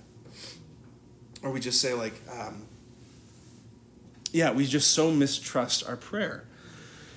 The Lord is speaking, and then we respond however seems appropriate to what He has said. Acknowledge, relate, receive, respond. This is how you enter into the dynamics of letting yourself be known, and that's how you get to know the heart of the one who's talking to you. Does that make sense? So that's prayer. Let's talk about confession. What was confession? Uh, like, if you were to describe, like, again, how would how did you explain confession as a parent to your kids, or how was confession explained to you as a, uh, when you were a little kid, or how, what was your experience or understanding of confession? There's what you say and what you think. No. Say that again? What you tell your kids, oh, it's the grace of God and you'll feel so much better. And God's going to forgive you and you're going to you know, tell him, talk through the priest. Yeah, Jesus yeah. is gonna And then there's like what you really think, like, oh my gosh, it's so scary. You're gonna just like. Scary. Ask for forgiveness, but, you know, it shouldn't be scary. Yeah. You know, humbling. Humbling. Yeah. Humiliating is a better word sometimes. Mm, okay. Yeah, I think the. Um, I mean, I think like the childlike perspective of confession, or at least as a priest who hears confessions of a lot of kids, grade school kids and whatnot, the the perspective is like confession is simply where um, it's a scary thing, where I I list all, I, I say the things, uh, all the things where I broke the rules, um, and I just get forgiven. It's the righting of the scales, right? Like my sins of like, and like he takes that off and back to back to even, right? It's merely it's merely the forgiveness of sins, the naming of wrongs. All right, under the lens of the spousal love of God, the spousal bridegroom love of Jesus, confession is the bride getting naked before the bridegroom to experience the powerful recreating love and tenderness of his gaze, to experience the shock that he still loves me after all of this.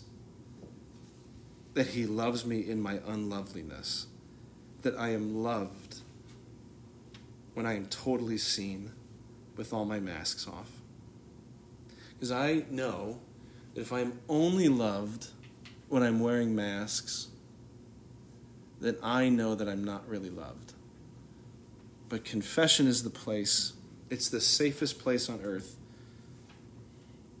for the heart to come out from hiding and to experience the shock that you still find me desirable and lovable and beautiful, and that there's something like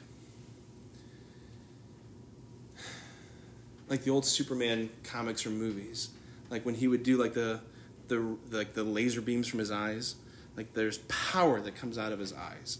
There's something that happens when those eyes look upon my deepest unloveliness.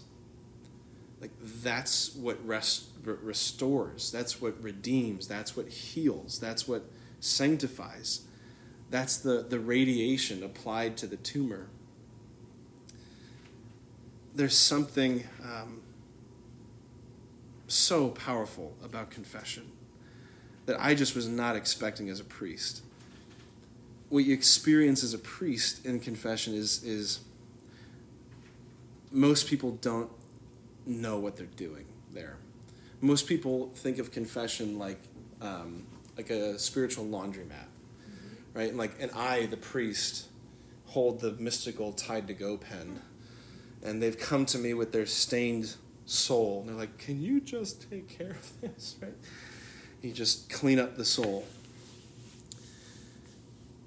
Most people experience confession that way, but every once in a while, someone comes to confession who just exposes their hearts. Like they're responding. Like the first question that God asks in the Bible is in Genesis, immediately after the fall. God asks and says, Adam, meaning humanity, where are you? Where are you? Because they hid in their shame and they hid behind the fig leaves. It's so incredible when someone comes to confession who comes there to get naked right? The the confession is meant to be the place where the bride responds to the voice of the bridegroom in the Song of Songs when he says to her, he says, "My my dove in the clefts of the rock, in the hiding places on the mountainside." The bridegroom says, "Show me your face. Let me hear your voice." For your voice is sweet and your face is lovely. Like, when someone comes to confession as a response to that, like the bridegroom says, Let me, I, I want to see you. Like, if prayer is letting yourself be known, confession is letting yourself be seen. It's letting yourself be seen. Because from the beginning, from Eden, we've been hiding in the fig leaves, we've been hiding our hearts, right?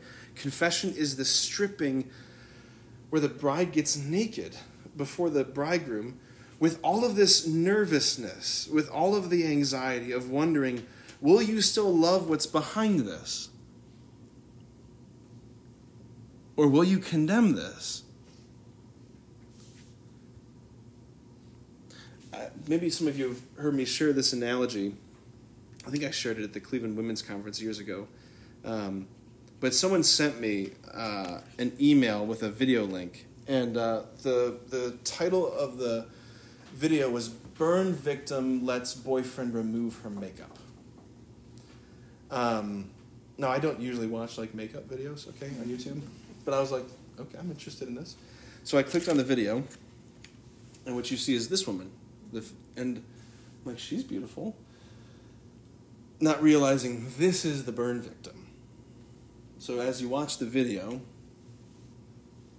you see her boyfriend just slowly and very, very tenderly removing the layers of makeup she has on. And you can tell that she's really nervous, and you can tell that he just feels so like privileged. He keeps saying, like, I'm just so honored by this. I can't believe you're letting me do this. And she takes her wig off and he rushes in and at a certain point like she just can't like look at him. She can't bear the thought of what are in his eyes when he sees me with all my makeup gone with all of my yeah with all of the fig leaves removed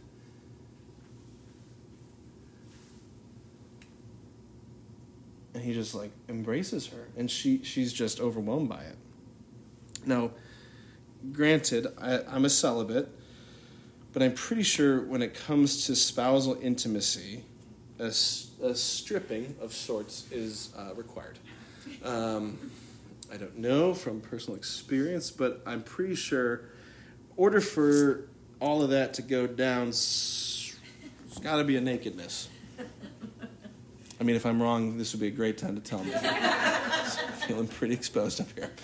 Yeah, right? That the poverty of getting naked before the beloved, that's confession. That's confession. Like, confession is the prerequisite for the embrace that's coming. That's that's that's why the church says you go to confession before you receive Eucharist if you've got mortal soul. If you've if you've chosen to hide behind a fig leaf, then you need to go to confession in order to get naked again before you receive the bridegroom. Like it's so important for us to remember, my God, this is so important for us to remember that that Eucharist, not confession, Eucharist is the source and summit of our faith.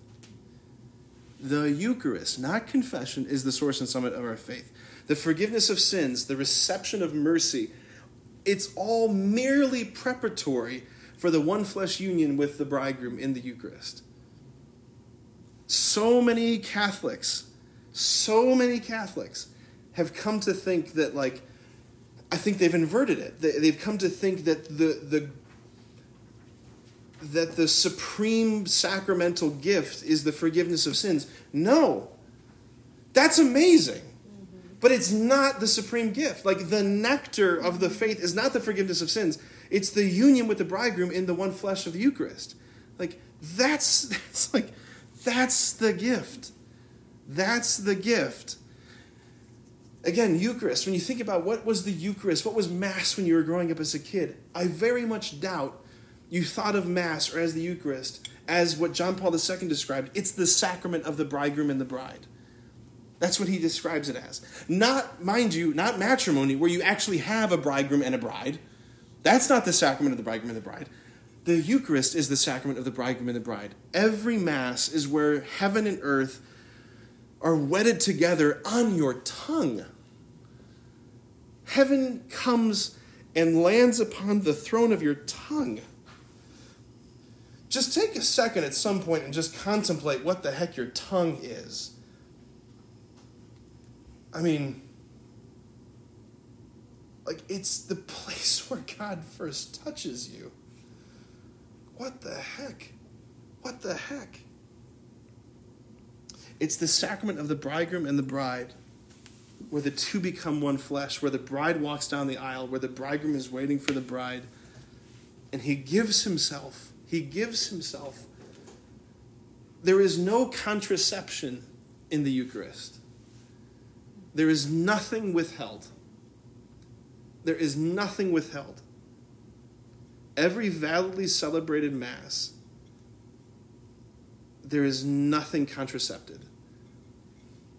The only contraception that can happen at Mass is in the bride.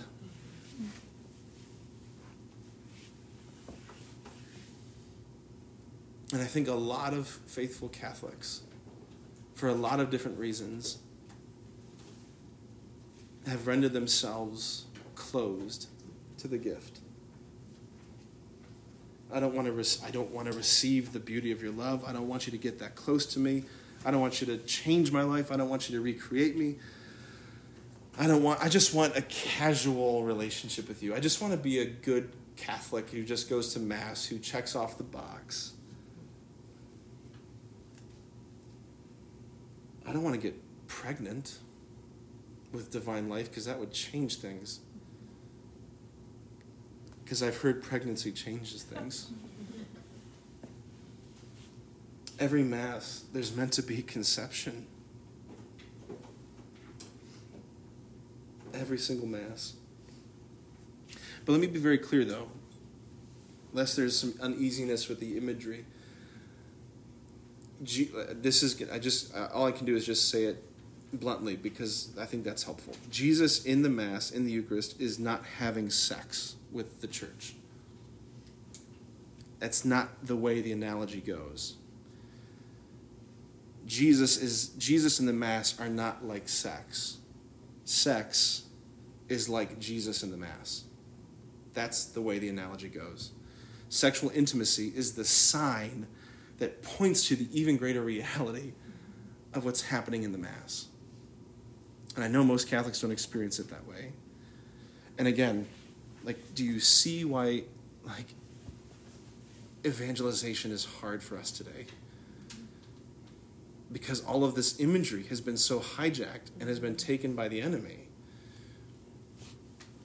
But this is what's actually going on. Listen to this quote. Look at quote number seven. So you ask, like, is this a new thing? No. Augustine of Hippo, fourth century. Every celebration of the Eucharist is a celebration of marriage. The church's nuptials are celebrated. The king's son is about to marry a wife, and the king's son is himself a king. And the guests frequenting the marriage are themselves the bride. For all the church is Christ's bride, of which the beginning and first fruits is the flesh of Christ because there was the bride joined to the bridegroom in the flesh. I want to read uh, an excerpt here uh, from my, my master's thesis on this very topic, so bear with me here. The Eucharist, John Paul II describes, is the sacrament of the bridegroom and of the bride. It is the place and event where and in which the bride and bridegroom become one flesh, as once happened in the womb of the Virgin the flesh and souls of the faithful have become the trysting place where heaven tabernacles on earth. John Paul II goes on to say and affirm powerfully, in powerfully clear words, Christ, in instituting the Eucharist, thereby wished to express the relationship between man and woman, between what is feminine and what is masculine. It is a relationship willed by God in both the mystery of creation and in the mystery of redemption. In other words, what Christ did the night before he died and what he did on the cross have their deepest meaning in the primordial love of man and woman, in the two in one flesh union, and their call to become one flesh. Let us pause for a moment to ponder more deeply John Paul II's statements about the Eucharist. The deepest truth of human sexuality, according to JP2, is revealed through the Eucharist. In fact, in giving us his body in the Eucharist, the gift of himself as bridegroom, Christ wanted to reveal the deepest meaning of our bodies as male and female. It is in the Eucharist that Christ fully reveals man to himself and makes his supreme calling clear. Conversely, when all the confusion is cast out and all the distortions untwisted, we discover that the deepest meaning of human sexuality, of being made male and female, is its signification is its signification of the Eucharist. The holy communion of man and woman in one flesh is a great mystery that is meant to signify the holy communion of Christ and the church, consummated in the Eucharist.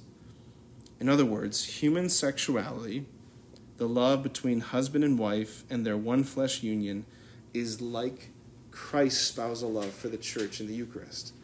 The real marriage is between Christ and the church. All of our earthly marriages are metaphors for and images of Christ's spousal union. The real one flesh union is Holy Communion. Married conjugal love is an icon of Christ's self gift to the church. That's what's going on when you just when you say amen. So we're gonna land this plane. If you smoke them, if you got them, smoke them. Yes. Um, but I just want to like, I guess, maybe pause and just kind of ask the question: Where do we go from here? Um,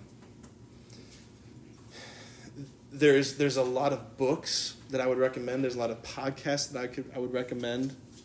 Um, those of you who haven't read this book, read this book. Um, Jen, you brought what did you bring?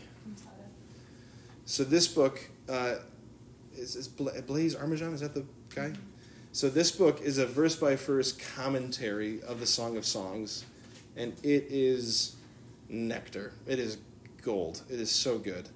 Um, there's a lot of books. I can I can send a, an email with different you know titles and things like that. There's some really wonderful podcasts that I can recommend. But I guess the, one of the biggest thing is I, I, I really wanted you to have these quotes because I really wanted you to take them to prayer. I want you to just like sit with them and reflect on them. In particular, that uh, six, paragraph 16, 17 from the Catechism, the integrating lens of everything in our faith is the spousal analogy, the union of Christ and the bride and the church.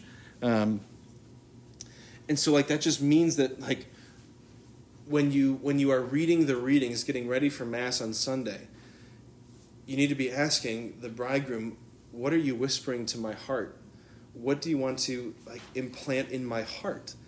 Um, when you're preparing for confession you need to stop thinking about it through the lens of merely what sins do i need to confess that will right the scales of justice?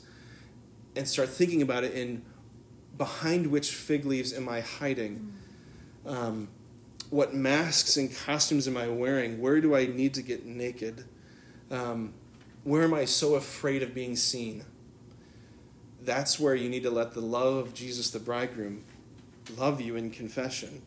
When it comes to prayer, you need to be thinking about it not so much as saying prayers, but the living spousal relationship, the dynamic, the vulnerability dance of letting yourself be known, right? Like telling the Lord about your day, telling the Lord about like what's going on.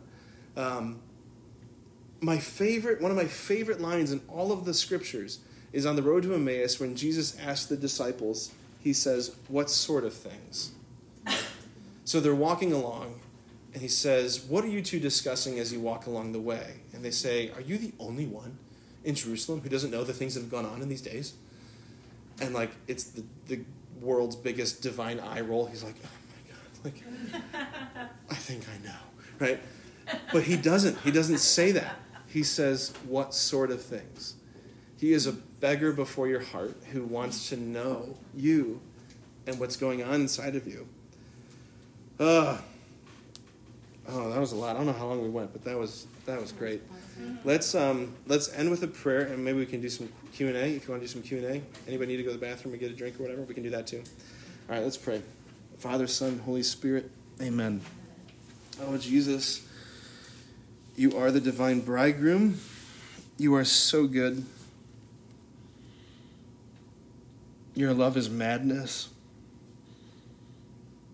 Lord, we thank you for the absurdity of your pursuit of us into our own insanity, into our own rebellion, into our shame, into our isolation and fear and anxiety, and all of our hiding and masking and manipulating.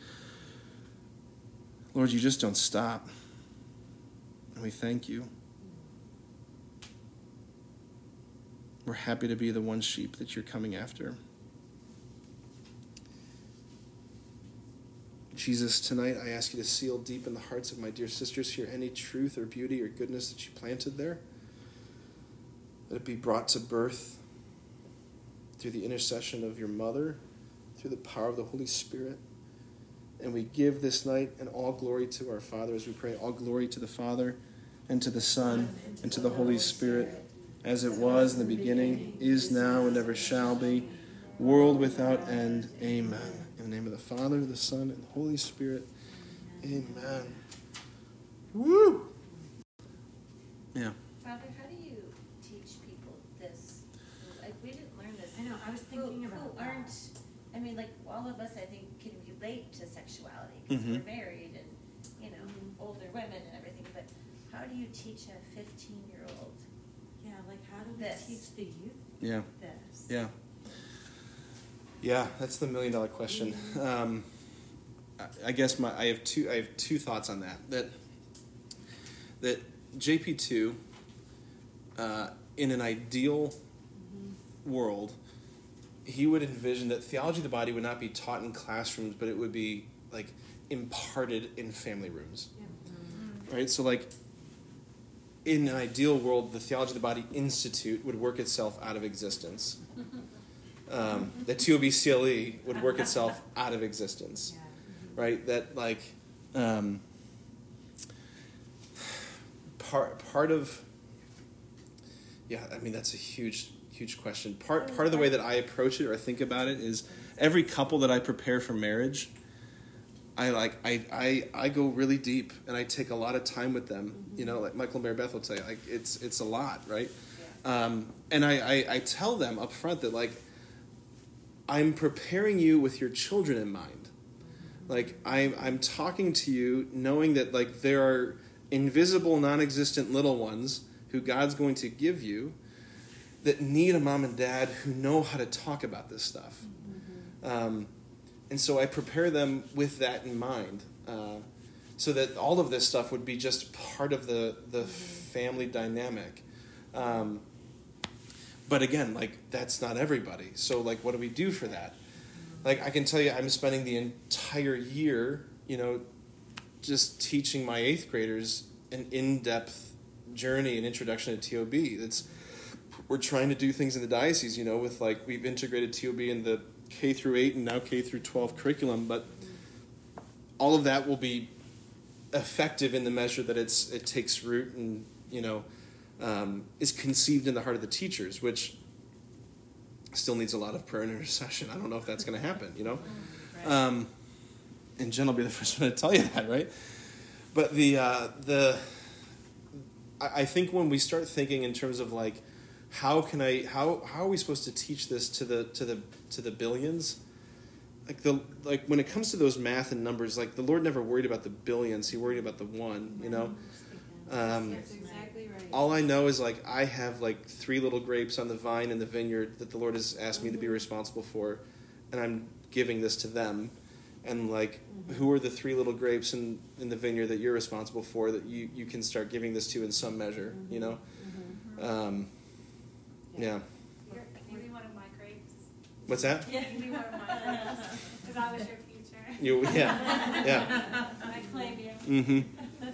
So does there, has everybody heard that? What? Your three grape story? I don't know. Well, I think you should make sure everybody knows what you're talking about. So yeah, I'll share that story. So when the um, the Pennsylvania grand jury thing broke and the Theodore McCarrick scandal broke, I think that was summer 2018. I think just all that awful, awful sex abuse stuff that broke. Um, I think a lot of us in like the American church, we all thought like that was a early 2000 thing. Like we're we're Right. we're done with that. Like we're we're good. And then uh, it just was like holy crap. And it was the first time I felt like nervous to wear clerics out in public. And I had someone throw something at me in Coventry, and it was like awful. And uh, anyway, I just like for weeks I was just so broken up about it, trying to tell the Lord, you know, like what am I? What do you want me to do about this? Like what are we supposed to do about this?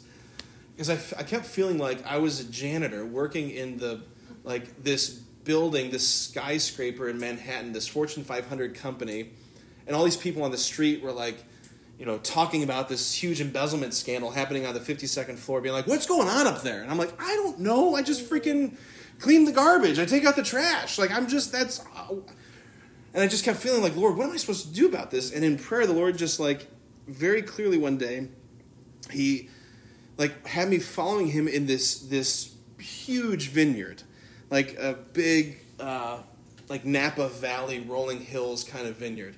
We Tus- walked Like Tuscany. like Tus like like uh, so Tuscany. yes. He brought me to this one section of the vineyard, and he brought me to this one cluster of grapes on a vine, and then he pointed to these three grapes on this one cluster of grapes, and he goes, "You see these grapes?" He's like, "These are your grapes. These are the grapes you are in charge of." He's like, "This is at the time I was a communion of saints." He's like, "This is communion of saints. Mm-hmm. This is all I'm asking you to be in charge of." I'm not asking you to preach to the papal household. I'm not asking you to be an mm-hmm. archbishop. I'm not asking you to change a dicastery. I'm asking you, will you be good to these grapes? I'm like, okay. Yeah. And it just it like gave me so much freedom. Mm-hmm. Yeah. Yeah. Can I ask you something, um, Father Patrick? You know, because I've had like those, I've had like a naked confession. Yeah. But you can't have that every time you go to confession. You know, so sometimes when I go to confession, it's not very deep. It's truly the same Yeah. sins that we struggle with, Yeah. you know? So, you know, I'm It can be a little monotonous, you know? Yeah, So but I I mean, would- you still want to go for that grace, but I yet I know like, do I bring up the last, you know, the mm-hmm. deeper confession? But no, you've already received forgiveness. Mm-hmm.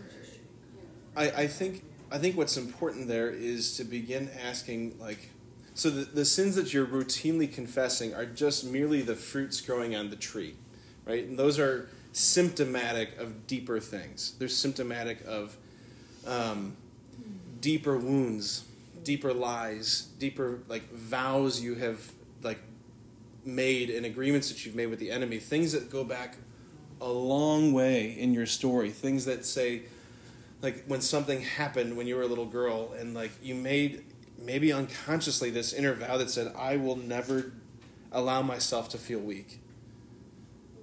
Right? And like you live the rest of your life with this um, this disposition this attitude that like you do all these things to hide weakness.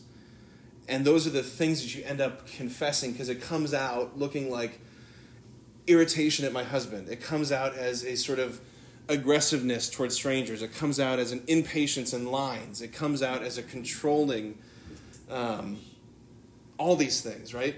And all of that is coming from this deeper place of, I felt really weak. And I felt really powerless when this thing happened. And so, like, it's fine to confess those things, but like confession will start to change your life when you begin to like confess that deep thing. When you begin to show the Lord in confession that deeper thing. Like cancer has all sorts of symptoms that go along with it, right?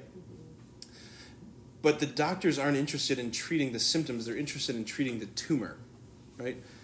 The more that we can begin allowing the radiation of that absolution, if you will, the more we can allow that gaze of mercy to penetrate and look upon those deeper tumors that are like the like that's the sort of nuclear like warehouse in our souls that keeps generating sinfulness right? The more that we can allow the lord to start pouring mercy into those places that's when even quick confessions can become very very powerful um, because you're exposing the like the stronghold of the enemy. Like those are the places where the enemy has his stronghold. You're like no i want light in there. I want light in that memory. I want light in that wound. I want light in that lie that says i got to do it on my own right? I need light in that lie that says like i'm just convinced i'm not beautiful. I'm just convinced i'm second rate i'm convinced because of this that i'm just something that can be passed off on right? That's where you want the mercy of the lord that light to shine into that place. Um, does that i hope that makes sense. You know, as we're going through it, I kept saying, I I believe I'm this ignorant about all of this as we were going And you're through the affected book. Catholic. Yeah, yes. you know, but I mean, it's like, you have to seek it out.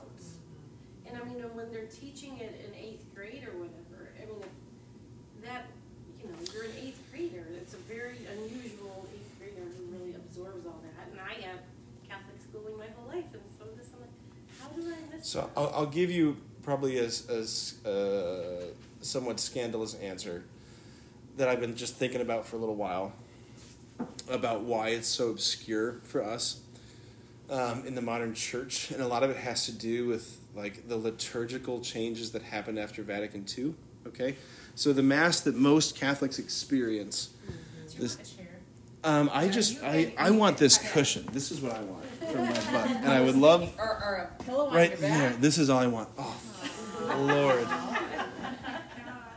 Oh. I was offering it up. Sound like my mother. Yeah. I wasn't, Jane. I wasn't. There was, there was, All the merit went out the it door when you was, admitted that. it was not being offered. I would, could I get a, a water though? Could I just get some water? That'd be great. Okay. All right, so the average Catholic experiences Sunday Mass at their average suburban parish with the average liturgy, right? Um, the same kind of schmaltzy, we gather hymns. Um, see, what happened after. Speaking of language, you really are. Okay, so what happened, the Second Vatican Council never called for a new Mass. Okay. So the Council Fathers in the document Sacrosanctum Concilium, trust me, this is getting to an answer to your question. They, they did call for some reforms to the Latin Mass, right? Thank you. Um, hold that thought. Oh, living water. All right. So they did call for some reforms. They didn't call for a wholesale change of everything. Um, the mass that we experience as the as the Novus Ordo Mass, the average Sunday Mass, um, it's it's it's not exactly what the Church intended in the Second Vatican Council. We're still only 50 something years after that council. You look at church history, it takes about 100, 150 years for it. You're asking for a picture of you, sorry. Wow. Get, get your empty soldiers out there. Should I? I won't. I promise I won't send them that clip of you saying the thing about the thing. Um, the uh, da. It take church history about 100, 150 years for councils to be incorporated and integrated into the church. So we're barely really into it. Um, I, I'm very interested to see what will the mass look like when I'm like an old old priest. Um, assuming I don't die in a gulag somewhere. So, um, but the uh, so if you were if let me put it this way, the average Catholic in the 1940s, 1950s had the amazing benefit of a culture that still upheld the norms of monogamy, exclusivity, mm-hmm. marriage, family, sexuality, mm-hmm. right? The huge families, like people knew that sex makes babies.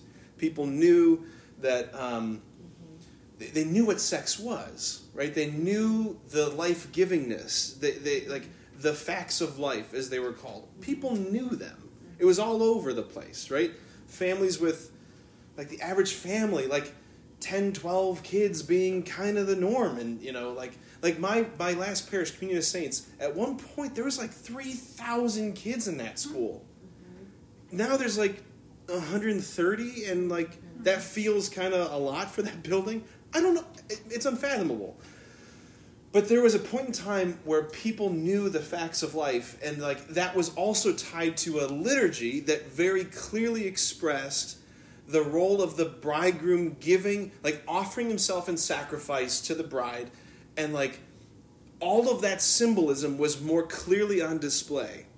Like the the women wearing veils, the bride being veiled, like all of that symbolism mattered and it was communicating stuff. Maybe not on a powerful intellectual level that everyone understood, um, but it was it was deeper in the blood. It was deeper in the the culture. It was deeper in their ethos. And so when you have like when you combine the sexual chaos of the sexual revolution with contraception, with the liturgical chaos, what you have is like a, a church that's filled with people who don't know what sex is and they don't know what liturgy is. So, like, all of the symbolism, the natural symbolism, is gone, which means that all of the liturgical symbolism is gone. So, like, we have generations now where people ha- don't know the facts of life. We live in a world where the phrase accidental pregnancy is a f- phrase that people use. Like, well, were you having sex? Yes. Do you know that that's what sex does? Yeah. Okay, so like so like because of of the contraception revolution in the 1960s you know you talk about the lenses that the world is wearing people are viewing the world through a lens where sex and babies have been divorced which means that when it comes to the, like that imagery like they don't know if you don't know what sex is you don't actually know what the mass is. If you don't know what sex is you don't what you don't know what the liturgy is. You don't know what any of the symbolism is. Like you, you, you cease being able to hear like what's actually being proclaimed. I'm telling you it's in the prayers. It's in the prayers. It's in the orations. It's in the eucharistic prayers. It's in the symbolism. Like okay like just think for a minute of the the the Easter Vigil ritual, the Easter Vigil, uh, the baptismal ritual, right? You've got the Paschal candle, okay, which is the symbol of Christ, a rather phallic symbol, if you will, okay, and the baptismal font, which in the prayer over the font is described as the womb of the church, and to like sanctify the waters, the candle enters into the baptismal font several times. That's a pretty obvious symbol. Never got any. If you know, if like if you if you know this symbol, like that, like it just translates. But when like this in math. but like all of that stuff all of that stuff is is is people don't have the lenses to see it it's all right in front of you but they don't have the lenses to see it because we live in a world that's been just so formed by contraception that like it- which has deformed our understanding of sexuality if you don't understand sexuality the natural icon you won't understand the thing that it's symbolizing so there's So where's there it all gonna end? in the Thank God I'll be triumph dead soon. in the triumph of the immaculate I'm heart. not gonna sing. Hang on, no, no. Say it again. It's going to end Say with the again. triumph of the immaculate heart. Praise be Jesus Yeah. Christ. Yes.